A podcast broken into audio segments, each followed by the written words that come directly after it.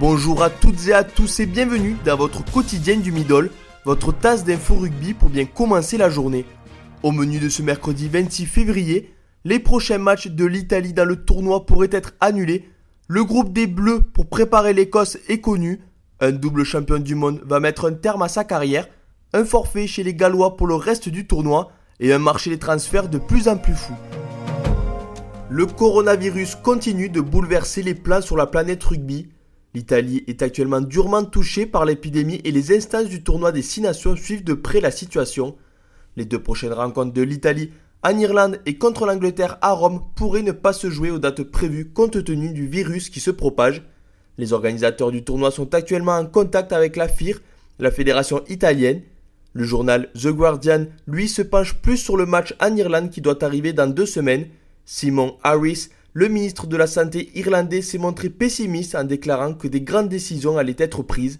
Pour rappel, deux matchs de Pro 14 prévus ce week-end en Italie ont été reportés, de même qu'Italie-Écosse dans le tournoi destination féminin qui devait se jouer ce dimanche. Une décision pourrait donc rapidement être prise vis-à-vis des deux dernières journées du tournoi. Le staff des Bleus a dévoilé le groupe des 28 joueurs retenus pour préparer le match face à l'Écosse. Parmi ces 28 convoqués, Jefferson Poirot fait son grand retour. Damien Penaud, le Clermontois, est bien là et devrait postuler pour une place de titulaire après sa blessure au mollet. En revanche, Kamisha, blessé aux adducteurs, est absent. L'intégralité des 28 joueurs retenus sont disponibles sur Rugby Rama. C'est son club de Northampton qui l'a annoncé hier. Ben Franks va mettre un terme à sa carrière à la fin de cette saison. Le pilier gauche est une référence à son poste il a connu 47 sélections avec les All Blacks pour deux Coupes du Monde remportées en 2011 et 2015.